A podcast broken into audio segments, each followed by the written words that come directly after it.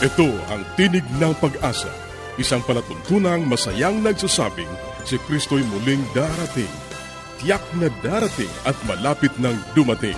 Kaya't kaibigan, pumadakang siya'y sa lubungin.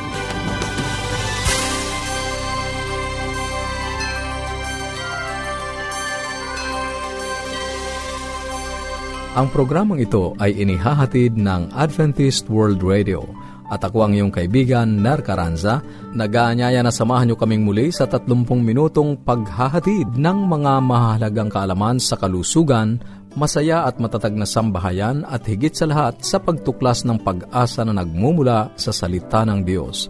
Binabati natin ang ating mga kababayan sa iba't ibang panig ng daigdig. Maraming salamat sa inyong pagsubaybay, sa inyong pagsuporta sa ating palatuntunan. Sana'y patuloy ninyong maranasan ang pag-iingat ng ating Panginoong Diyos. Sa mga kaibigan natin na hindi pa nagkakaroon ng mga aklat at mga aralin sa Biblia na aming ipinamimigay ng libre, maaari lamang kayong makipag-ugnayan sa amin sa pamamagitan ng panulat, sumulat sa Tinig ng Pag-asa P.O. Box 401, Manila, Philippines. Tinig ng Pag-asa P.O. Box 401, Manila, Philippines. Maaari ka rin mag-email sa tinig at awr.org tinig at awr.org o kaya ay mag-text sa Globe 0917-1742-777 0917-1742-777 at sa Smart 0968-8536-607 0968-8536-607 0917. Pwede rin po sa ating Facebook page, facebook.com slash awr Luzon, Philippines. facebook.com slash awr Luzon, Philippines. O dumalaw sa ating website, www.awr.org www.awr.org Ang ating mga pag-uusapan ngayon sa buhay pamilya, pagtanggap sa bawat kaanib sa gabay sa kalusugan, mga sakit sa bituka, at sa ating pag-aaral ng Biblia, ang Diyos na ako nga. Yan ang ating mga tatalakayin dito pa rin sa Tinig ng Pag-asa. Manatili kang nakikinig. Sa ilang saglit, ang buhay pamilya.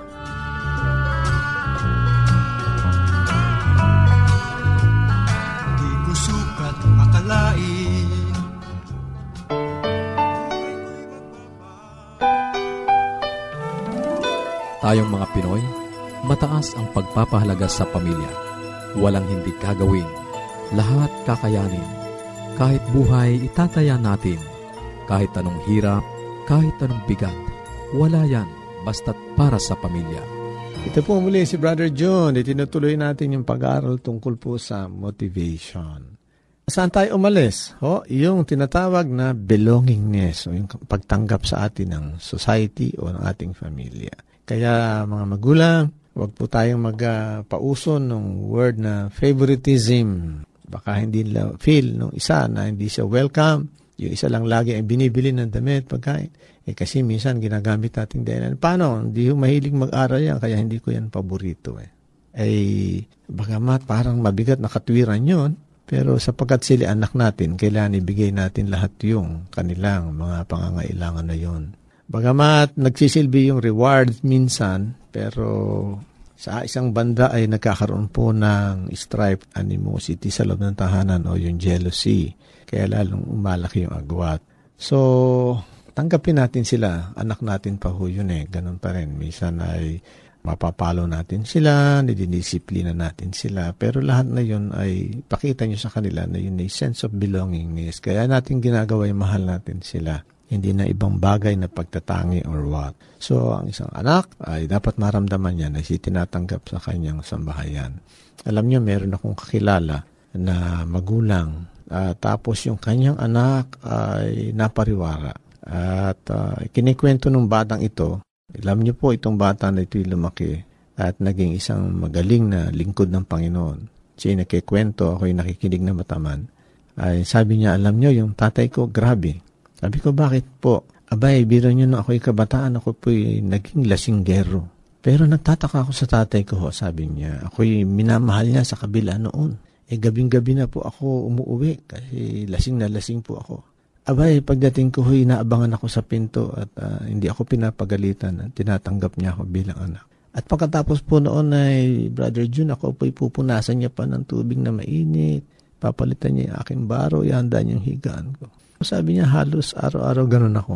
Pero inoobserbahan ko yung tatay ko. Sabi niya raw ay napakadakila ng tatay ko. Dumating sa punto, mga tagapakinig ko, na binago niya yung takbo ng buhay. At sabi niya, nagpapasalamat ako, meron akong isang magulang na nagbigay sa akin ng pag-ibig na yun. Ang tawag niya ron ay unconditional love. Ayan, pagmamahal na walang kondisyon, walang hinihingi. At naramdaman niya yung pagmamahal na yun, yung sense of belonging na yun. At alam niyo, siya ngayon nasa gawain ng Panginoon. Natutuwa ako. Ang sigla-sigla niya kasi merong isa kanyang isang magulang na nagmalasakit at nagmahal. Minsan sa tahanan ay nagkakahati, hindi po ba? Ang nanay ay napakaumanawain, yung tatay ay sa isang disciplinarian. Ang nanay ay laging naawa, nagmamahal, ang conditional love. Yung tatay naman ay more on discipline, mga punishment. Pero sana ay maipakita natin sa ating mga anak na kaya natin ginagawa yun ay dahil sa mahal natin sila. Alam niyo, isang araw ay ako ay nandun sa correctional sa kauna-unahang pagkataon ay nakita ko yung aking bunsong anak na lalaki na lagi kong napapagalitan noon, kinokorek. At sabi niya, Dad, first time ko itong umaten dito at makita ka. Ako'y natutuwa na makasama mo. Naalala ko nung maliit pa ako eh. Sinasama mo ako. Eh, ako'y nangangako simula sa araw na ito, sasamahan kitang maglingkod sa kanila. Wow, tuwan-tuwa naman ako sapagkat nung kabataan niya, hindi ko maunawaan yun eh. Lagi siyang saliwa. Lahat ng inuutos ko, saliwa ang ano niya eh. Ako'y nakatuyo doon sa stage. And sabi ko, mga kapatid, yung anak ko na yan eh, napapalo ko nung araw. Alam niyo, humarap ako doon sa aking anak. Ang sabi ko, anak, pasensya ka na kung napalo kita noon. Kaya ko lang naman ginawa yan eh, kasi mahal kita. At uh, kung marahil kung hindi kita dinisiplina, wala ka rito ngayon. Kasi uh, laki po ng pinagbago niya sapagkat noon ay naging rebelde siya, kinalaban niya lahat ang aking mga utos. Pero ngayon ay nakita niya na lahat pala ito ay dahilan sa malaking pagmamahal ko sa kanya. Mga magulang, hindi masama na tayo ay gumawa ng mga drastic minsan na measure upang sila ay maituwid. Pero kailangan makita nila na kaya natin ginagawa yan ay mahal natin sila. At pag naramdaman nila yung sense of belonging na yun ay sasabihin ko sa inyo ay epektibo yun magbabalik loob sila sa Panginoon. At ang last po, ay hindi po wala sa yung esteem needs. Dapat ay mapataas natin ang kanilang pagkakilala sa kanilang sarili. Huwag natin ugaliin ang ating mga anak ay sinasabihan natin ng mga termino na hindi ho maganda pakinggan. Kapag lagi natin sinasabi yon, nabubuo sa kanilang isipan na ganun nga sila. Minsan meron tayong iniutos, hindi nasunod, Sabihin natin, ikaw talaga, nako, ang ano-ano mo, napaka-ganito mo. Ayan. Huwag mo natin sanayin natin sarili sa ganon. Sapagkat uh, yung kanilang self-esteem, mababa po ang pagtingin nila. At sila ay maapektuhan balang araw. Ito po si Brother John. Ay, alam ko, kulang ang oras, pero babalik po ako. Kaya magalala. Uh, magandang araw po sa inyo lahat. Dito tayo muli.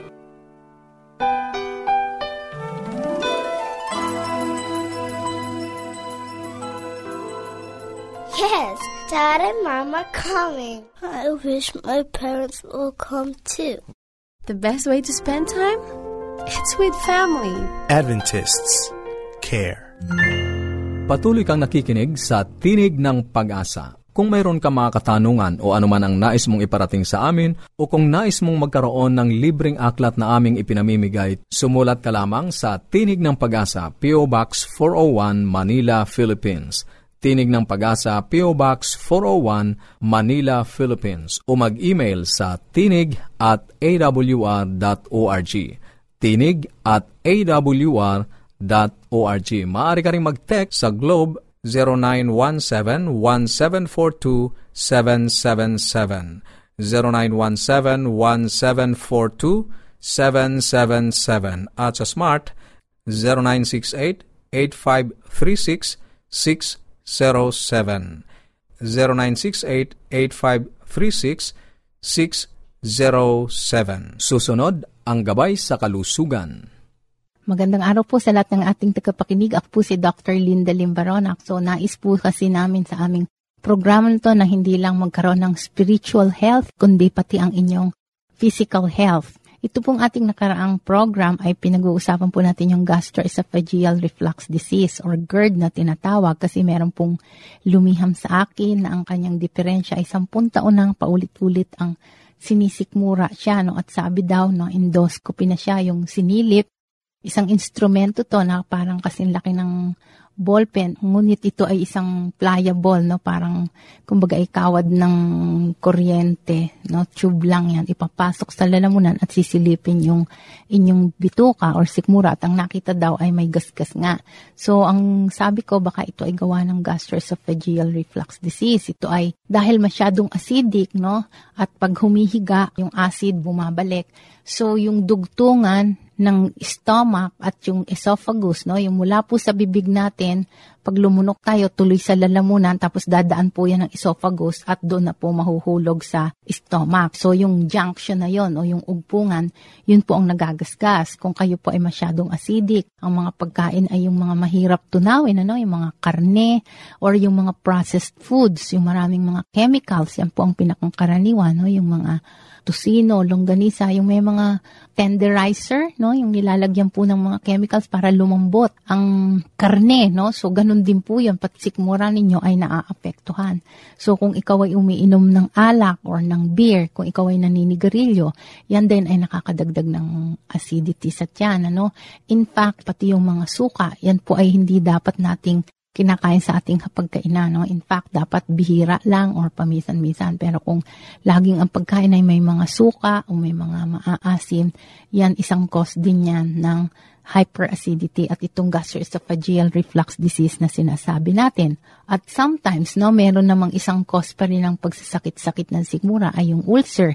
Ngunit the fact na nasilip na yung sikmura mo at hindi naman sinabing may ulcer ka, so maaring hindi yun ang karamdaman, ngunit bilang dagdag kaalaman, ano, ang ulcer ay ganun din, nagkakaroon din ng pananakit ng sikmura, lalo na kung after kumain, ano, busog na nga, tapos sumasakit pa ulit, no, yun, maaring isang simptomas. Ang iba naman, by the time malaman na sila ay may ulcer, ay dumudumi sila ng kulay team, no? Tsokolate ang kulay or kulay bagoong kasi ito ay yung patay na dugo, no? Nagbibleed na ang kanyang ulcer. Minsan, meron ding mga ulcer na sanhi ng pag-inom ng gamot, no? So, kaya, hindi natin na-advise yung basta-basta lang iinom ng gamot, lalo na yung mga pain relievers, yung mga aspirin, or yung tinatawag nating non-steroidal anti-inflammatory, yung mga diclofenac, mga ganyang klase po, no? Hindi na po ako magbabanggit ng mga brand, pero yung mga, usually, gamot ito sa mga arthritis, o kaya yung mga steroid na gamot, no? Nakaka pagpadugo ng sikmura, yan ay nakakapagpasakit din at nakakakos ng ulcer. So, yung ulcer din ay isa pang dahilan ngayon ay tinatawag na dahil may infeksyon. Kasi naitanong mo, baka may infection ka. Yung Helicobacter pylori. So, po'y bagong mga 1990s lang po ito na-discover early 1990s na meron pong bakterya na nagkokos pala ng ulcer, yung Helicobacter pylori. Hindi naman po direct nilang natagpuan, ngunit malaking porsyento ng mga pasyente na may ulcer ay associated sa bakterya na ito, no? So, ngayon pag tinreat ang ulcer, hindi lang binibigyan ng gamot sa ulcer, kundi binibigyan din ng antibiotic, no? So, yan ang isang kadahilanan ng ulcer.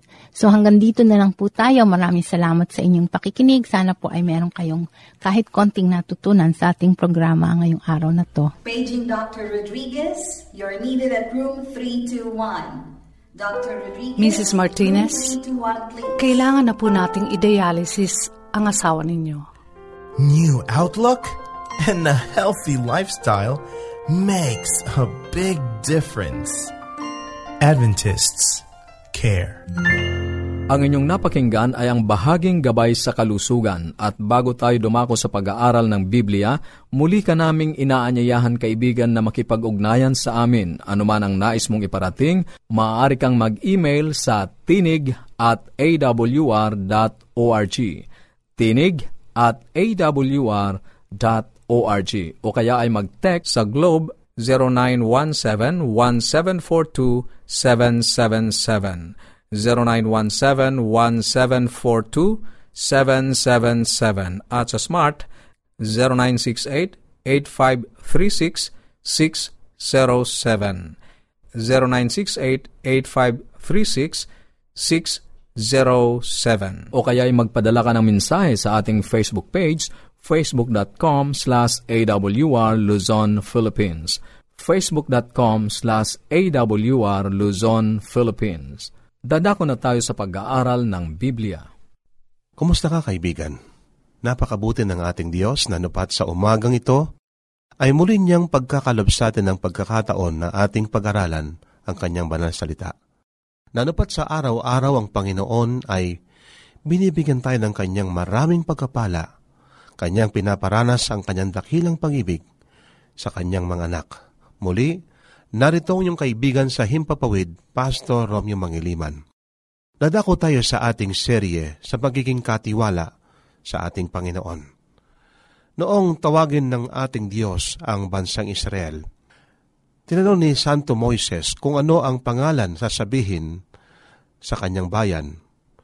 Ang sagot ng ating Panginoon sa banal na kasulatan ay, Ako yung ako nga. Sa lahat ng kailangan ng bansang Israel, ang Diyos ang siyang provider. Ang Diyos siyang nagkakalaob kung bakit nabanggit ng ating Panginoon, ako yung ako nga.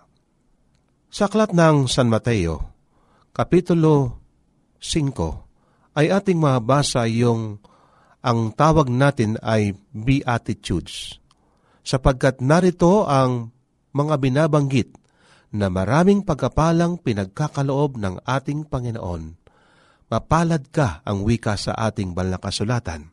Kaibigan, nung ikaw ay tawagin ng ating Diyos, ang kanyang panukala ay pagpapalain ka. Ang mga anak ng Diyos, nais ng Diyos ay pagpapalain sila. Kaya nga binanggit yung maraming pagkapala sa aklat ng San Mateo. Ating basahin ang aklat ng Deuteronomio. Kaibigan, ang ibig sabihin ng Deuteronomio, ito ay repetition. Yung maraming pagkapalang binanggit ng ating Diyos sa mga unang sulat ni Santo Moises ay muling binanggit sa aklat ng Deuteronomio. Deuteronomio 28, 11 hanggang 13. Narito ang pangako ng Diyos, hindi lamang sa bansang Israel kundi pa naman sa atin ngayon bilang mga anak ng ating Panginoon.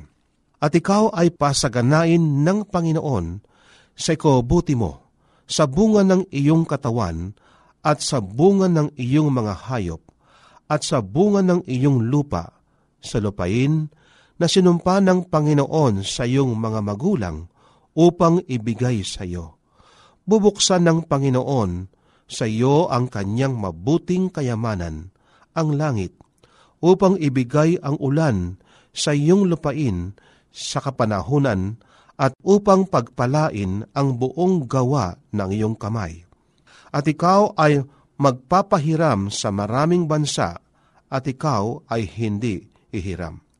At gagawin ka ng Panginoon na ulo at hindi buntot, at ikaw ay magiging sa ibabaw lamang at hindi ka mapasailalim kung iyong didinggin ang mga utos ng Panginoon mong Diyos na aking iniutos sa iyo sa araw na ito na iyong sundin at gawin ating mapansin ang pangako ng ating Panginoon.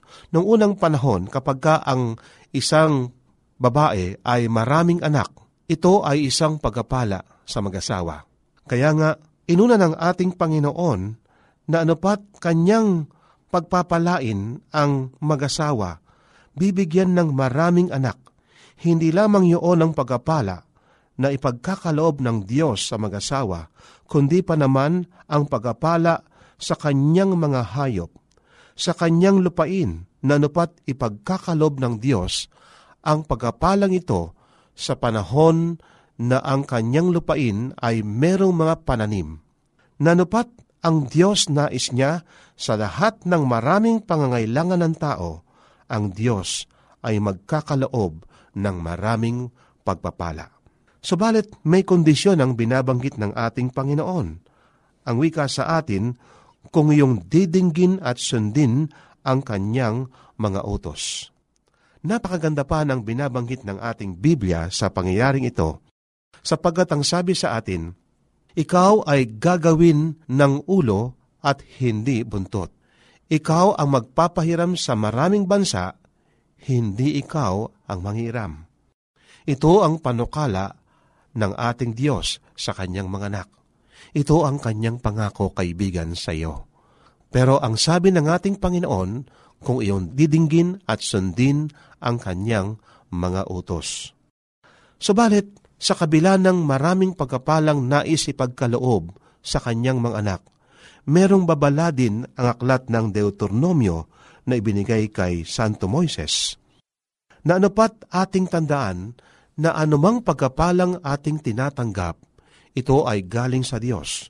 Ito ang ating mabasa. Kapitulo 8, versikulo 17 at 18.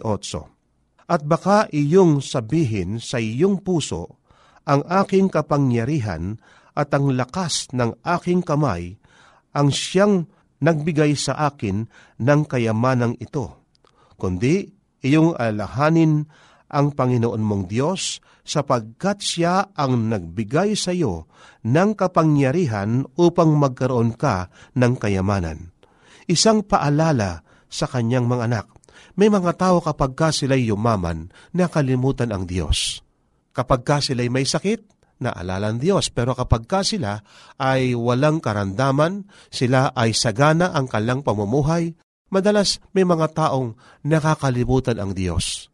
Kaya ang sabi ng ating Panginoon, tandaan mo ito, na ang kapangyarihan, ang karunungan sa iyong pagkakaroon ng salapi at ng kayamanan, ang Diyos ang nagbigay sa iyo ng karunungan sa iyong paghahanap buhay. Ano kaya kaibigan kung ang Diyos hindi magbibigay sa atin ng lakas? Ano kaya kung ating pangatawan ay hindi malusog? Hindi tayo makakabangon sapagkat tayo ay may karandaman. Kaya nga, ang sabi sa atin, at baka iyong sabihin sa iyong puso ang aking kapangyarihan at ang lakas ng aking kamay ang siyang nagbigay sa akin ng kayamanang ito. Wala tayong maaring may pagmalaki sa ating Panginoon na ako ay nakadistino sa gawing Palawan. Merong isang kaibigan tayo nangingisda, nanalangin siya. Ang sabi niya sa kanyang panalangin, Panginoon, bigyan po ako ng kanin, ako na pong bahala sa ulam, sapagkat siya ay isang mangingisda. Hindi niya alam yung kanyang karunungan para siya ay makahuli ng mga isda ay ang Diyos ang siyang may gawa. Ang Diyos ang nagbibigay yung nakakalimutan. Kaya maraming mga tao kung minsan sa kanilang pagyaman nakalimutan ng Diyos. Kaibigan, ito ay isang paalala na ang Diyos ang nagbibigay ng maraming pagkapala sa atin. Ito pa ang sinasabi sa atin sa aklat ng Deuteronomio 8, 11 at 12. Isang babala din sa atin. Mag-ingat ka na baka iyong malimutan ang Panginoon mong Diyos sa hindi mo pagtupad ng kanyang mga utos at ang kanyang mga kahatulan at ang kanyang mga palatuntunan na aking iniuutos sa iyo sa araw na ito. Baka pagka ikaw ay nakakain at nabusog at nakapagtayo ng mabuting bahay at iyong natahanan.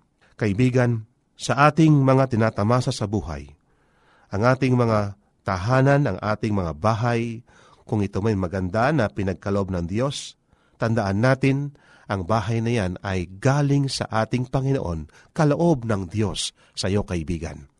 Kung tayo ay may mga sakyan, kung tayo ay may mga salapi, kung tayo ay merong pagkain sa ating mga tables o pagkainan, ang Diyos ang nagbigay niyan. Ano ba kaibigan?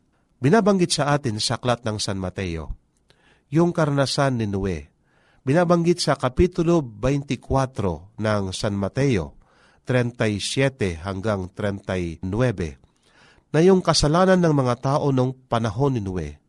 Sila ay wika ay kumakain, nagsisipkain sila. Hindi masama ang kumain, hindi masamang uminom. Bakit parang kinokondena? Ang mga tao noon ng wika ng ating mga komentary na mabasa, kumakain sila, hindi man marunong magpasalamat sa Diyos. Ang mga tao kung minsan kung hindi mabubusog ay hindi marunong magsabing salamat po Panginoon. Sana bago tayo kumain tayo magpasalamat sa ating Panginoon. Tandaan natin kaibigan, ano man ang pagkapalang ating tinatamasa, ito ay galing sa ating Panginoon.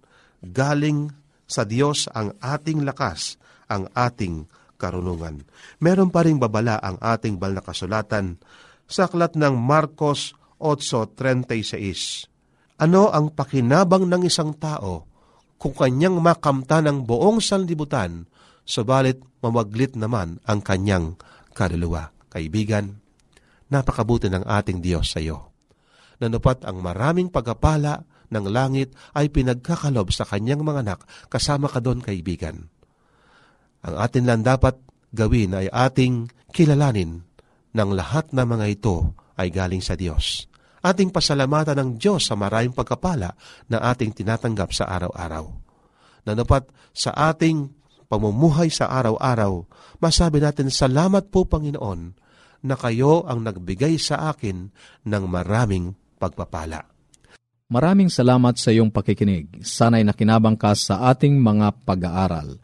Muli ka naming inaanyayahan na makipag-ugnayan sa amin sa anumang katanungang nais mong iparating, gayon din kung nagnanais kang magkaroon ng mga libreng aklat at mga aralin sa Biblia.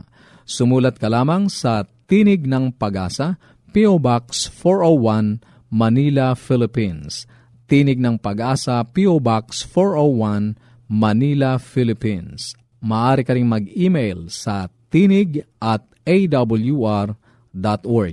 Tinig at awr.org o magpadala ng mensahe sa ating Facebook account facebook.com slash awr Luzon, Philippines facebook.com slash awr Luzon, Philippines Maaari ka rin mag-text sa Globe 0917-1742-777. 0917-1742-777. At sa Smart 0968-8536-607. 0968-8536-607. At upang ma-download ang mga hindi napakinggang programa, magtungo lamang sa ating website www.awr.org www.awr.org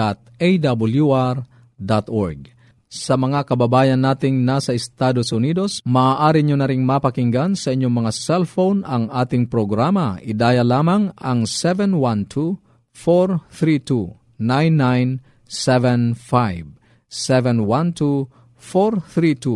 0917.